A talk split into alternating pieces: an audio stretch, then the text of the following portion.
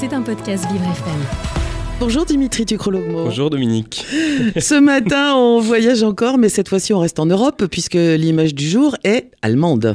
L'image du jour, ce mercredi 31 janvier, c'est la mobilisation des Allemands contre la montée de l'extrême droite. Alors vendredi 19, samedi 20 et dimanche 21 janvier, des centaines de milliers d'Allemands ont manifesté partout dans le pays contre les idées radicales de l'extrême droite. Selon l'association Citoyenne Compact et le collectif écologiste Fridays for Future, qui comptait parmi les organisateurs du mouvement, plus de 1,4 millions de personnes ont participé au défilé qui se sont déroulés un peu partout en Allemagne. Par exemple, 350 000 personnes manifestaient à Berlin, 250 000 à Munich et 160 000 à Hambourg. À Francfort-sur-le-Main, on pouvait voir un panneau scandé Plus jamais 1933, une référence à l'année d'accession d'Hitler à la chancellerie allemande. Olaf Scholz, le chancelier actuel, était aux côtés de sa ministre des Affaires étrangères Annalena Baerbock parmi les 10 000 personnes mobilisées à Potsdam, une ville de l'Ouest. Et on précise, Dimitri, que ces manifestations sont principalement contre un parti politique. Tout à fait, il s'agit du parti politique d'extrême droite alternatif pour l'Allemagne ou AFD, un parti politique mis en lumière parce que 78 députés sur 736 représentent le parti au Bundestag, Bundestag, le Parlement fédéral allemand, car je le rappelle, l'Allemagne comme les États-Unis est une république fédérale composée non pas d'États mais de Länder.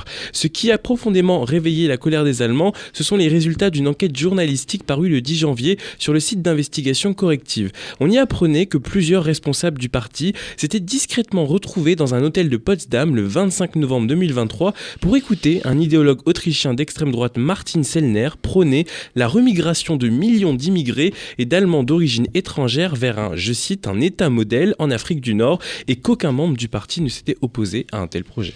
Et quelle est euh, l'idéologie de ce parti politique? Eh bien globalement, ils sont identiques aux traditionnels partis politiques d'extrême droite d'Europe, nationalisme, climato-sceptisme, euroscepticisme mais surtout la lutte contre l'immigration. Alors en raison du passé de l'Allemagne et de la constitution fédérale allemande, de nombreuses personnes s'interrogent sur une possible dissolution du parti.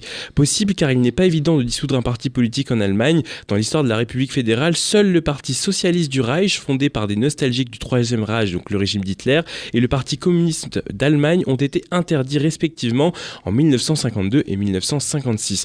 En revanche, le parti néo-nazi NPD ne l'a pas été, malgré deux procédures d'interdiction lancé contre lui dans les années 2000 et 2010. Donc on ne sait pas trop à l'heure actuelle l'issue que pourrait avoir une telle procédure. Une particularité est très intéressante en Allemagne, Dimitri, au regard du continent européen en général. Exactement. En fait, ces dernières années, on aperçoit sur le continent une montée fulgurante de l'extrême droite au pouvoir. On le voit en France avec le Rassemblement national, en Italie avec l'animation de Giorgia Meloni comme première ministre, mais aussi aux Pays-Bas, en Bulgarie, en Pologne et en Suède.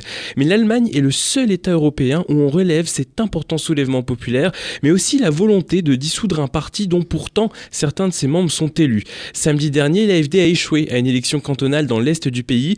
Néanmoins, le parti préside un canton, donc un canton c'est un groupement de villes en Allemagne, depuis juin 2023 et est ainsi devenu le premier parti d'extrême droite à gagner une élection locale en Allemagne. Une image du jour politique ce matin. Politique et un peu inquiétante aussi, effectivement. L'image du jour de Dimitri Ducrologmo est à retrouver sur vivrefm.com, évidemment, rubrique podcast. Et puis sinon, tous les matins, dans le 7-9. C'était un podcast Vivre FM. Si vous avez apprécié ce programme, n'hésitez pas à vous abonner.